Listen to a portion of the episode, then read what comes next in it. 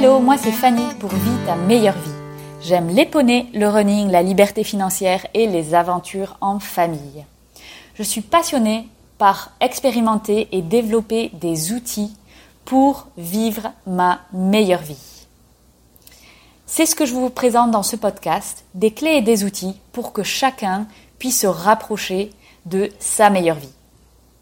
Qu'est-ce que ça signifie vivre sa meilleure vie? Cette définition est propre à chacun, mais le principe de base est que chacun choisisse consciemment ce que l'on veut faire de notre temps sur notre belle planète. Que votre problématique soit trouver sa voie, trouver du sens dans ce qu'on fait, trouver plus de temps, euh, améliorer son rapport à l'argent, développer des investissements, vous trouverez dans ce podcast des conseils et des clés pour vous aider dans ces recherches-là. Le podcast est soit un partage d'expériences et d'outils que j'ai moi-même expérimentés, ou bien ce sont des interviews avec des personnes qui ont décidé de vivre leur meilleure vie. Ceci afin d'inspirer et de montrer quels sont les outils que les autres personnes ont mis en place dans leur vie. Si vous aimez ce podcast, je vous encourage à mettre des commentaires, liker, vous abonner. Cela aide à la diffusion de ce message qui est important, car le but ultime, c'est que chacun soit heureux et vive sa meilleure vie. Bonne écoute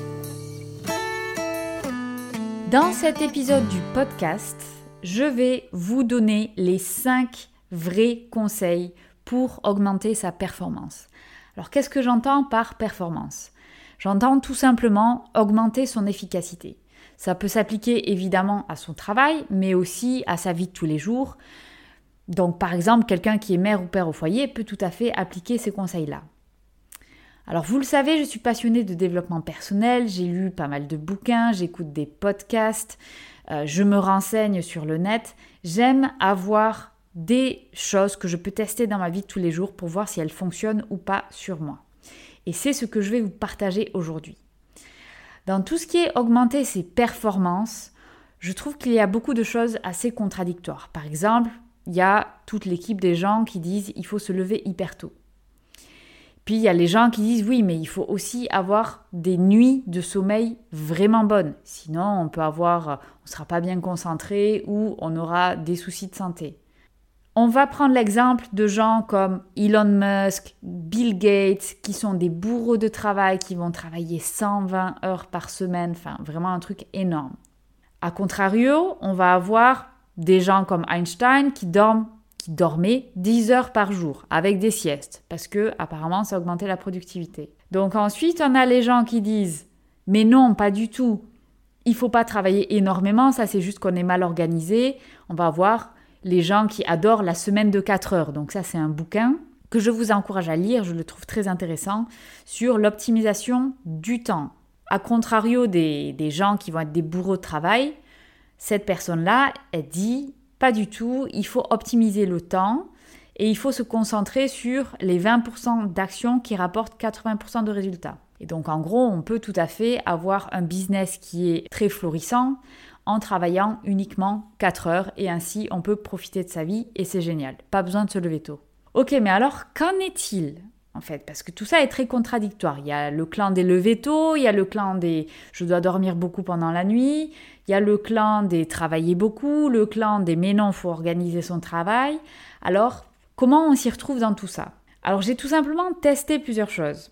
Et le premier conseil que je peux vous dire, c'est il faut connaître son propre rythme.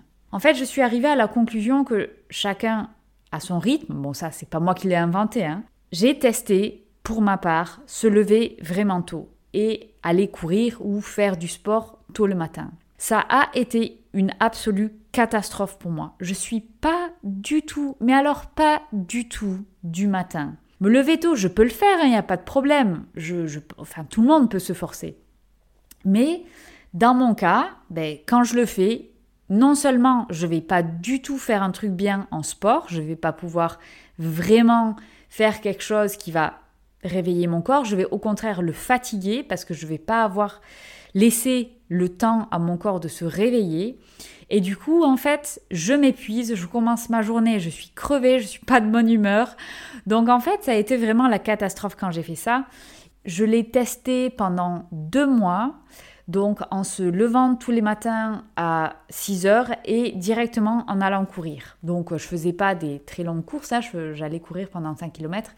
Et je le faisais vraiment de manière rigide. Euh, c'est voilà, tous les matins, qu'il pleuve, qu'il vente ou qu'il neige, j'allais courir. J'ai tenu deux mois et j'ai mis. Franchement, je suis arrivée au bout du rouleau. Donc j'étais bon, ok. Je l'ai vraiment pris comme un échec à l'époque. Mais en réalité, c'est que je ne suis pas du tout du matin. Donc pour moi, les périodes où j'adore faire du sport, c'est soit à midi, soit le soir. Là, je suis performante pour aller faire du sport, je peux m'entraîner, je peux pousser mon corps, mon corps réveillé et il n'y a pas de problème. Donc il faut connaître son rythme. Et quand je dis euh, connaître son rythme, c'est vraiment avoir une idée de ben, quand est-ce qu'on est vraiment efficace, quand est-ce qu'on l'est pas. Si comme moi, euh, on n'est pas efficace de bon matin, vais me lever parce que je suis encore salarié, donc je vais à mon travail, ça je n'ai pas le choix, j'ai des horaires fixes, mais je ne vais pas du tout commencer par faire un gros dossier par exemple. Si j'ai un rapport à écrire, je ne vais pas du tout commencer par ça parce que je ne serai pas efficace de bon matin. Par contre, je vais par exemple me mettre devant mon ordi, je vais regarder mes emails. Et pourquoi? Parce que je vais pouvoir organiser ma journée et je vais faire en premier toutes les petites tâches qui sont rapides à faire et qui vont me faire avancer dans ma journée. Je vais garder mes gros rapports ou les choses qui vont demander une intensité de concentration importante. Je vais le garder quand je suis le plus efficace dans ma journée, c'est-à-dire fin de matinée et soirée. Alors évidemment, dans mon cas, étant toujours salarié, ben, les soirées, je ne travaille pas, mais à ce moment-là, je vais faire mon sport. Mais du coup, si on est indépendant, je, je connais mon rythme. Je sais que je ne suis pas quelqu'un du matin par contre, je peux être très efficace le soir. En général, le soir, en étant salarié, je vais, euh, donc je rentre du travail, je finis à 5 heures, je rentre, je m'occupe de ma fille, je vais faire mon sport, je mets ma fille au lit, je mange et ensuite je vais par exemple travailler sur euh, mon business, le podcast, etc. Parce que je suis encore efficace dans ces moments-là. Donc la première chose vraiment très importante, c'est connaître son rythme. Est-ce que vous savez si vous êtes du matin, si vous êtes plutôt du soir, et quelles sont vos périodes pendant lesquelles vous êtes assez efficace dans la journée? Le deuxième conseil, c'est connaître combien d'heures on a besoin de sommeil. Et là, de nouveau, nous ne sommes pas égaux sur les besoins en sommeil. Il y a des gens qui chanceux ou pas, ont besoin de très peu de sommeil. Donc on cite en général tout le temps Nikola Tesla, Thomas Edison, Winston Churchill. Ils avaient besoin entre 2 et 4 heures de sommeil. Mais moi, si je fais ça, je meurs, les amis. Je meurs, je ne peux pas faire des nuits de 2 à 4 heures. C'est juste impossible pour moi. Pour ma part, j'ai besoin idéalement de 8 heures de sommeil par nuit. Mais c'est tout à fait possible, hein. après il suffit de s'organiser, mais il faut connaître, ok, quel est le nombre d'heures de sommeil dont je vais avoir besoin pour être efficace? Parce que si je dis non, non, mais euh, tel bouquin a dit je dois me lever tôt parce que c'est ça la clé de la réussite, et que du coup je rogne sur mon sommeil, ça va pas du tout aller. Mais me lever tôt, dans mon cas, pour quelqu'un qui est plutôt du soir et euh, qui a besoin de 8 heures de sommeil, c'est pas génial. C'est pas un combo qui marche bien. Pour moi, l'idéal, ça serait pouvoir travailler jusqu'à à peu près 10 heures et me réveiller après vers 7-8 heures. Là, je dois me réveiller beaucoup plus tôt parce que je commence le boulot à 7h30. Donc, c'est ça qu'il faut connaître, c'est connaître combien d'heures de sommeil on a besoin pour être efficace. Et au-delà de l'efficacité, au niveau du sommeil, c'est évidemment hyper important pour la concentration et pour la prévention des maladies. Donc pour moi, c'est un truc sur lequel il ne faut pas jouer. Euh, il faut connaître combien d'heures de sommeil on a. Si vous avez besoin de 4 heures de sommeil, ben, tant mieux pour vous, vous êtes chanceux. Il n'y a pas beaucoup de monde qui ont besoin d'aussi peu d'heures de sommeil. Et vous pourrez continuer à être efficace et du coup avoir plus d'heures par jour, quelque part, pour faire des choses. Et dans la plupart des cas, on a besoin au minimum de 7 heures de sommeil par nuit. Donc voilà, essayez, et si on les a pas, il faut évidemment changer son organisation pour essayer de les avoir, parce que le sommeil influe directement sur la concentration, donc si on n'a pas les heures de sommeil dont on a besoin, on va pas être concentré. Donc on va pas être efficace pendant sa journée. Troisième conseil, prioriser ses actions. Alors, je suis une grande fan des to-do list et les to-do list, je pense que c'est très bien parce que du coup, ça permet de diriger son travail. Mais il faut faire des to-do list où on va prioriser ses actions. Il faut mettre le focus sur les fameux 20% d'actions qui vont rapporter 80% de résultats. Qu'est-ce que c'est? Donc ça, c'est la loi de Pareto. Euh, peut-être vous l'avez déjà entendu parler. C'est un peu la loi qui est euh, donnée à toutes les sauces euh, dans l'entrepreneuriat mais à juste titre, parce que c'est des observations qui ont été faites. Euh, en réalité, dans tout ce qu'on fait dans notre journée, il y a 80% du résultat provient uniquement de 20% de nos actions. Donc en fait, il faut identifier qu'est-ce que c'est ces 20% et mettre son focus là-dessus. Et je vais prendre un exemple, notamment pour les gens qui sont submergés d'emails. Quand on reçoit énormément d'emails, on peut avoir la tendance à dire non, mais il faut que euh, je finisse et que je réponde à tous les emails, c'est hyper important. Absolument pas. Il faut euh, prioriser quels emails sont importants et mettre un focus sur les emails qui vont avoir des résultats. S'il y a un email qui vous demande, euh, je sais pas, moi je donne un exemple tout bête, des informations générales sur votre business, est-ce que ça, c'est l'extrême urgence? Par contre, vous avez un client qui a besoin de vous et qui vous demande un truc. Est-ce que ça, c'est pas la priorité? À vous de le dire, évidemment. Hein. Mais il faut se focaliser sur les 20% d'actions qui vont donner 80% de résultats. On va passer au quatrième. Écrémer son temps sur les médias. Alors ça, c'est un peu du bon sens hein, en réalité, mais au final, on est tous mauvais élèves là-dedans. Pourquoi? Parce qu'on va passer du temps sur les médias. Et quand je parle de médias, je parle de médias au sens large. Par exemple, tout ce qui est euh, regarder les infos, regarder les news sur son téléphone. Honnêtement, la plupart des news, c'est vraiment rubbish. C'est juste tout pourri, c'est des ordures que vous allez mettre dans votre cerveau qui vont prendre de la place. Vous n'allez pas vous en rappeler peut-être dans deux jours. Donc, est-ce que ça sert vraiment à quelque chose? Alors je dis pas qu'il faut se couper complètement du monde, mais il faut avoir des temps dans la journée où on se dit voilà, là je m'octroie 15 minutes sur mon temps de midi. Voilà, pendant que je mange, je vais peut-être regarder mon application de news. Ça, c'est une bonne technique parce qu'on va limiter son temps et limiter l'apport d'informations qui sont potentiellement vraiment pas utiles.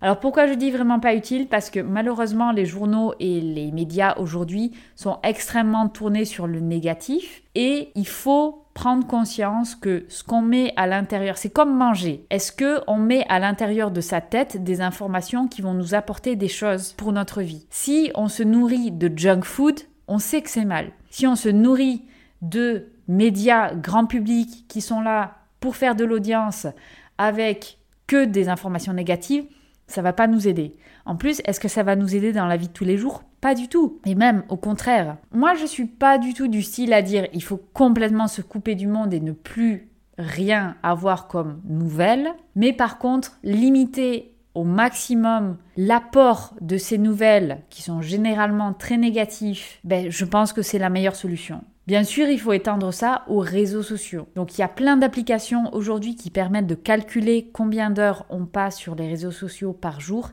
Je vous invite à faire le test. C'est vraiment excellent et parfois ça peut donner vraiment des grandes surprises. Pourquoi? Parce qu'on ne se rend pas compte quand on va scroller, on va aux toilettes et on se dit bah je vais scroller avec mon téléphone. Et puis généralement les toilettes elles prennent 20 minutes. Et on fait ça deux fois par jour, ben, ça fait déjà 40 minutes plus à le temps de midi, boum, ah mon temps de transport, boum. Combien de temps on passe réellement par jour sur les réseaux sociaux? Donc ça c'est important, notamment sur le fait que euh, quand on a un business, on passe généralement du temps sur les réseaux sociaux parce que ça devient un outil de travail. Mais du coup, voilà, bien séparer les deux. Est-ce que là, je suis en train de vraiment de travailler pour mon business ou bien je suis en train de perdre mon temps? Et de faire du scrolling parce que j'ai envie d'avoir une pause mentale. C'est très bien d'avoir des pauses mentales, mais il y a vraiment d'autres moyens que d'aller sur les réseaux sociaux. Et du coup, on en revient aussi à notre point précédent. Est-ce que c'est de l'information qui va me nourrir positivement? Peut-être pas. Les réseaux sociaux, ça regorge quand même d'informations inutiles ou euh, qui vont pas nous apporter grand-chose dans notre vie. Quatrième conseil, écrémer son temps sur les médias et les médias de manière générale.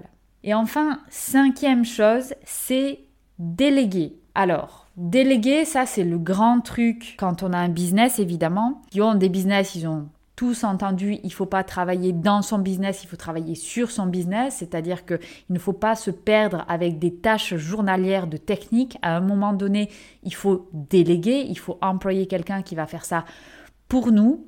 Et comme ça, on peut se concentrer sur les tâches, d'une part sur lesquelles on est vraiment bon, et en plus qui vont faire avancer le business. Je prends un exemple. Si on a un blog ou si on veut de la visibilité sur les médias, ça peut être intéressant de déléguer cette partie-là, d'engager quelqu'un pour rédiger des, articles de blog, rédiger euh, votre contenu média. Comme ça, vous, vous avez juste à poster. Voilà, ça c'est intéressant.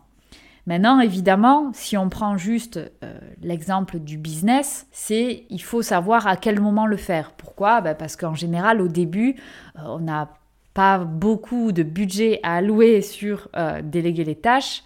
Et je trouve aussi que c'est intéressant de tout faire au début parce que ça permet de se rendre compte réellement de ce que c'est et du temps que ça va prendre. Parce que c'est comme dans une entreprise en fait, si, si on n'est pas passé par les emplois de base, c'est difficile de se rendre compte de ce que c'est des tâches. Par exemple, un manager qui a jamais fait les, tâches des travailleurs en dessous de lui, il va peut-être tout simplement être un mauvais manager parce qu'il n'aura pas conscience de ce que c'est vraiment les tâches qu'il va demander à ses travailleurs de faire. Et du coup, commencer entre guillemets en bas de l'échelle corporate, c'est en général très positif parce que ça permet de se rendre compte des choses, de qu'est-ce que c'est chaque tâche, qu'est-ce qu'il faut réaliser et en plus combien de temps ça va prendre. Donc moi je trouve que dans un business vraiment bien de commencer en faisant tout et dès qu'on a un peu de budget ou dès qu'on peut, de commencer à déléguer.